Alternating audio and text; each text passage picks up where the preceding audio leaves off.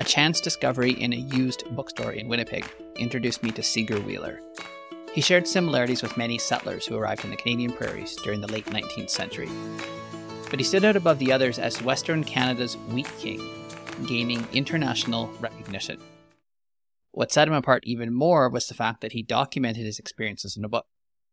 I stumbled upon the copy of Profitable Grain Growing, dating back to the first printing in 1919.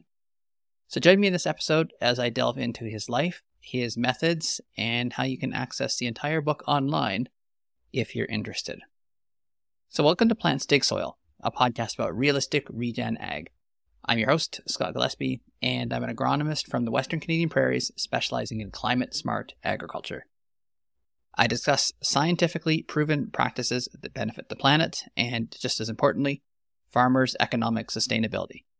Be sure to visit my website, www.plantsdigsoil.com, for resources and information about the services that I offer. So let's start at the beginning. Just like my discovery of the book, chance encounters played a significant role in Seager's life. Interestingly, these chance encounters seem to be woven into the fabric of many of our lives. He faced a setback when he was deemed an inch too short in height and an inch too small in girth. Queen Victoria's Navy. This twist of fate redirected him towards the Canadian prairies, where one of his uncles had ventured. The uncle had seized the opportunity to claim land in exchange for the promise of making it arable. The appeal of owning your own piece of land, especially a substantial one, was extraordinary at the time when most people were either tenant farmers or herders, with their families having lacking ownership for generations. Embarking on this opportunity came at a significant cost, severing ties with your family and ancestral homeland. The journey across the ocean was often a one way ticket, with no possibility of reunion. Looking for a life of adventure, Seager responded to his uncle's call for available land in the Canadian prairies. Despite longing for a life at sea, he found himself amidst a sea of prairie grasses and expansive landscapes. While his early farming endeavors were unremarkable, it was the lessons that he learned through the years of tedious work that elevated him to a legendary status. Now, one of the most tedious tasks he undertook was individually sorting seeds through the winter. Recognizing that the best wheat sprouted from the best seed, Seager's commitment to perfection was unparalleled. In contrast to today's abundance of high quality seeds with over 95% germination and 95% vigor, he wasn't content with just planting what he had. Lacking any type of seed cleaning equipment, Seager's only option was to hand sort the seeds, a process that might have served as a way to pass the long, cold winters on the prairies. In my previous book review, I explored the farming practices of Buffalo Bird Woman, one of the last indigenous farmers on the plains of the United States. Now, interestingly, both Seager and Buffalo Bird Woman shared a meticulous approach to seed preservation. In her case, she was adamant about ensuring that she had a two year supply in case of adverse weather conditions. They also had similar philosophies when it came to land preparation. While Seager, equipped with horses and iron tools, worked on a larger scale, both believed in thoroughly working the land a year in advance. This involved breaking down the prairie grass, ensuring its complete decomposition, and removing the root balls. Once the crops were planted, Seager was unwavering in his commitment to weeding, recognizing the long term problems neglecting this task. Now, after a few years, both Seager and Buffalo Bird Woman observed a drop in productivity.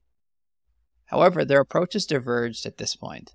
Buffalo Bird Woman, with access to new lands within her community or along the river, had the luxury of moving to fertile areas.